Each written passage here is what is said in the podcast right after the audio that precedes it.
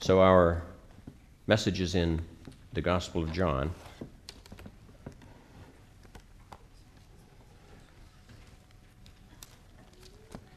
John 16. And I'll start reading at verse 16. So, John 16, 16 through verse 24. A little while, and you will not see me. And again a little while, and you will see me, because I go to the Father.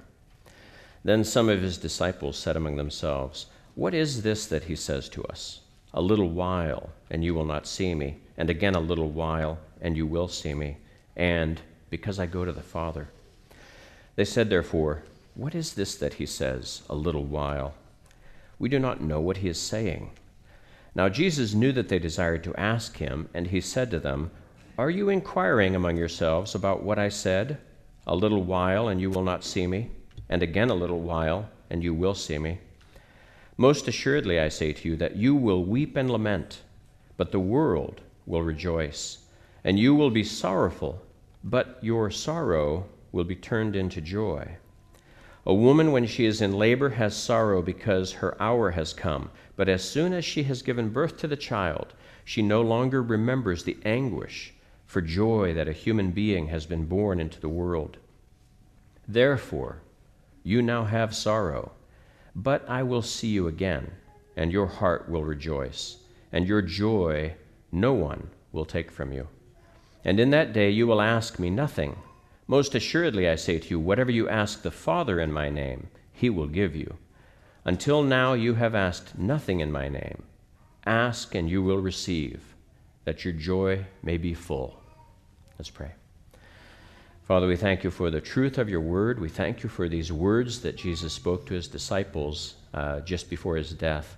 And we pray that you would uh, open up our minds, that we would understand them, experience them, and learn from them. In Jesus' name we pray. Amen. So in verse 16, it's kind of difficult to read that. You have to be careful. There's a lot of repetition of words, and you have to make sure that you note the ones that are most significant, like, for instance, whether there's a not in there or not. And so he begins by saying, A little while, and you will not see me. And again, a little while, and you will see me. Now, who's doing the seeing?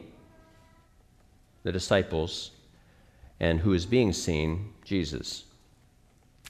So now, disciples are frustrated. You can hear it in their voices. Then some of his disciples said among themselves, What is this that he says to us? They said, therefore, What is this that he says a little while? We do not know what he is saying. So they're frustrated. And this is after three years of being with him, and he's still speaking in riddles. They must be so frustrated. And they're thinking, and, and earlier, there are times when, oh, now you're speaking clearly. Oh, good, oh, good. And they thought that would remain the truth, the way that he would continue to interact with them. But nope, now he's back to riddles again. And so he said, Are you inquiring among yourselves about what I said? A little while, and you will not see me, and again a little while, and you will see me. And so he knows, of course, exactly what they're thinking. He, though, always is communicating with them in this way, in riddles, because he wants them to think. We want it spoon fed to us. Here you go, little baby. Here you go. Woo! Right in the mouth. That isn't the way Jesus taught. And so we get spoiled by someone that can make it so simple for us to understand something, and we always want it that way. But God is wise. God makes us work for it. And that's what Jesus was doing. And then at verse 20, most assuredly I say to you that you will weep and lament, but the world will rejoice. You will be sorrowful, but your sorrow will be turned into joy. And then he goes on to share the analogy of the woman giving birth. And it is a very good analogy. Uh, you know, and, and Jesus said it, not me. I, I wouldn't dare use an analogy of childbirth, having never given birth to a baby. But yet, when I'm with my wife and I see her giving birth to a baby, it is, it is incredibly painful. Uh, and she went au naturel for all four of them. And so, I mean, that pain is just very intense. And yet, what do you see on the mom's face a couple minutes before the baby is born? You just see pain. That's what you see. There's this, this in desperation, you dare not, uh, you want the contraction to come, you want the baby to come out, but man, you don't want to go through that pain. And so you see that, you see that, that anxiety, that anxiousness. They're, they're, just, they're just afraid of that next contraction coming. And yet, minutes after the baby is born, they are just so restful. Their face is all that anxiety is gone. And then, when, in the few minutes when the nurses get the baby cleaned up and put them in the mother's arm, then joy. So I, it's an excellent illustration. And so we, having not been there, having not lived through watching the betrayal of Christ, that path to the cross, him being nailed to it, dying, you know, we just can't experience that pain that they were suffering because we see the whole story played out in a few sentences. But then to have the resurrection come about and for them to see Jesus, just remarkable. What joy they must have felt. And so then he goes on to verse 22 Therefore, you now have sorrow, but I will see you again and your heart will rejoice, and your joy no more will be taken from you. Now, who's doing the seeing? Jesus sees them. He says, Therefore, you now have sorrow, but I will see you again, and your heart will rejoice, and your joy no one will take from you. The reason I draw the distinction between him seeing them and them seeing him is then the start of verse 23 and in that day you will ask me nothing. So, see, we're not talking about just after the resurrection. We're not talking about this time afterwards where he walked with them, appeared to them, we're talking about after that, after the Holy Spirit has come. That was what was discussed last week. We talked about the Holy Spirit coming, the promise of the Holy Spirit. He will reveal all truth to you, Jesus said. So now he's looking beyond that, and he's speaking about how it will work after he has ascended to his Father in heaven. And in that day you will ask me nothing. Most assuredly, I say to you, whatever you ask the Father in my name, he will give you. And this is where we know, all of you men that pray, you know that each week before you pray, you get an email from Gary. And Gary says, Remember to pray in Jesus' name. Now, it doesn't mean that your prayer isn't going to be heard if you don't. And yet, Jesus himself tells us we are to pray in His name.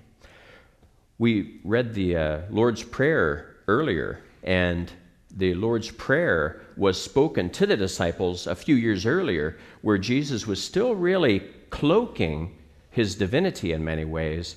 And so he doesn't end the Lord's Prayer and say it in my name.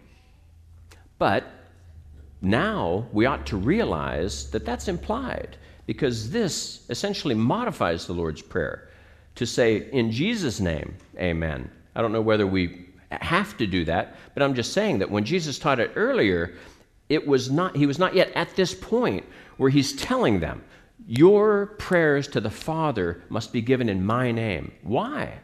Why must they? Because he's the one that's earned the right to be heard by the Father.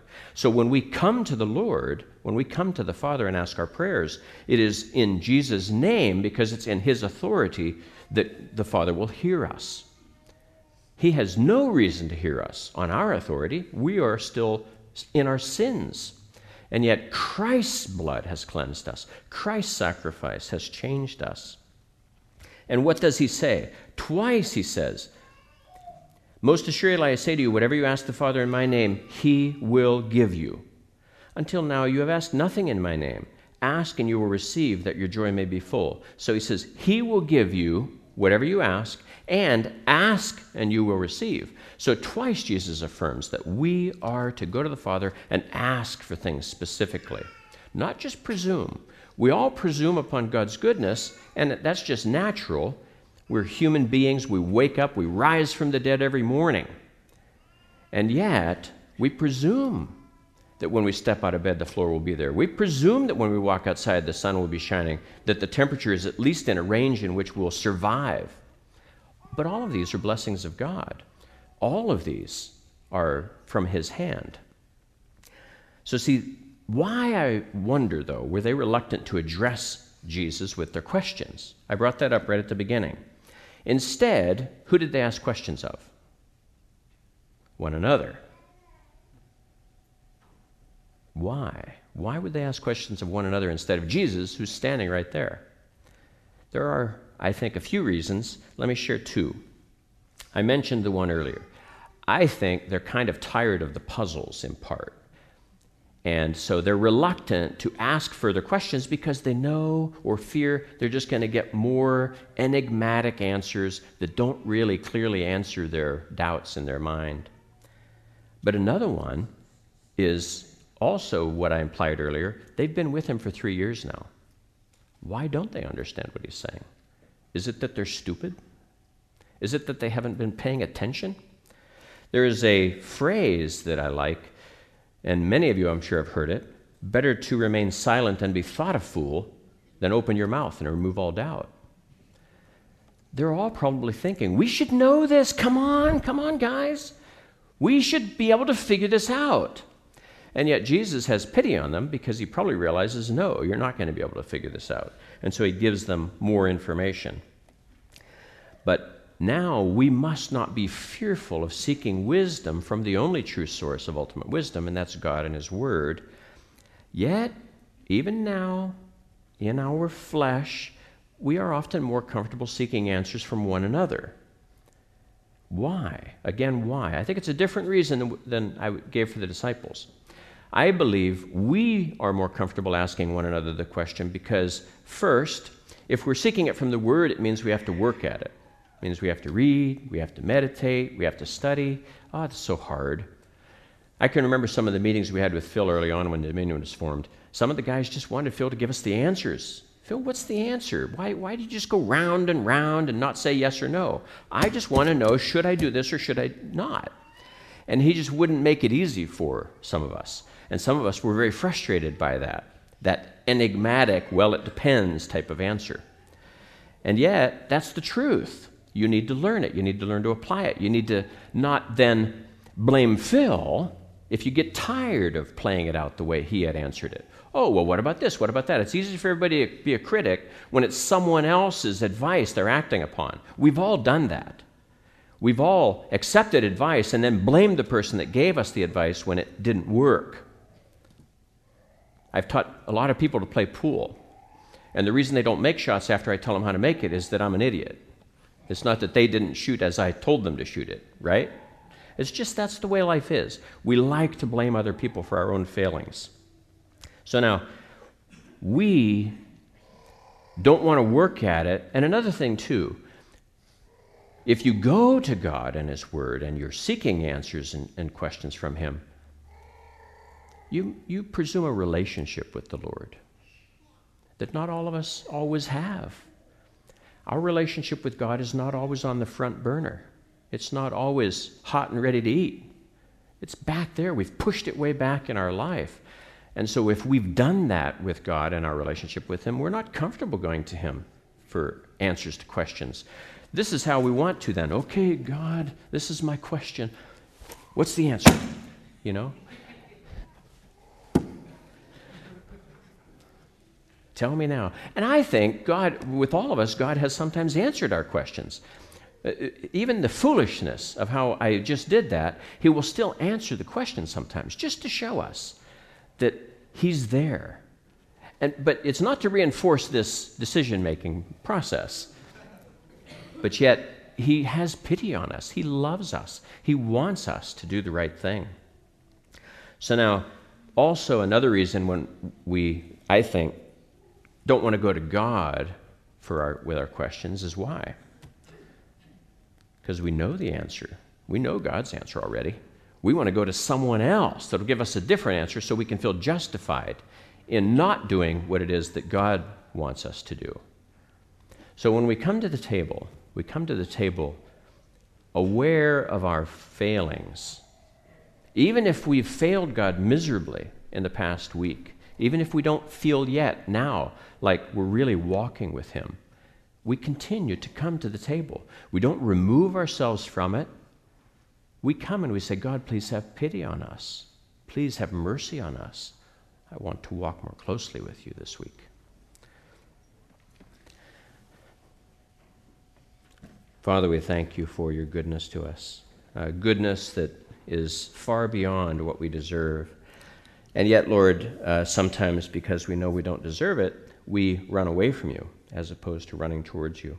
And so we pray that instead, Father, we would recognize that you are uh, always willing to uh, embrace those that come to you seeking forgiveness, that come to you seeking wisdom and direction.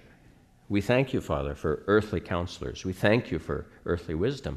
And yet we pray mostly that you would uh, have your Holy Spirit to revive us, to have us set aside uh, earthly pleasures and desires and the things that fill our lives, and instead uh, point us to yourself, uh, point us to what we lack, and have us seek it from your hand. Lord, we know that you will not just grant it freely, but that you want us to work for it. You want us to seek you out. And we pray, Father, that we would seek you out and that you would let us find you. We give you thanks now in advance for the blessing that you will bring to us in the week ahead. In Jesus' name we pray. Amen.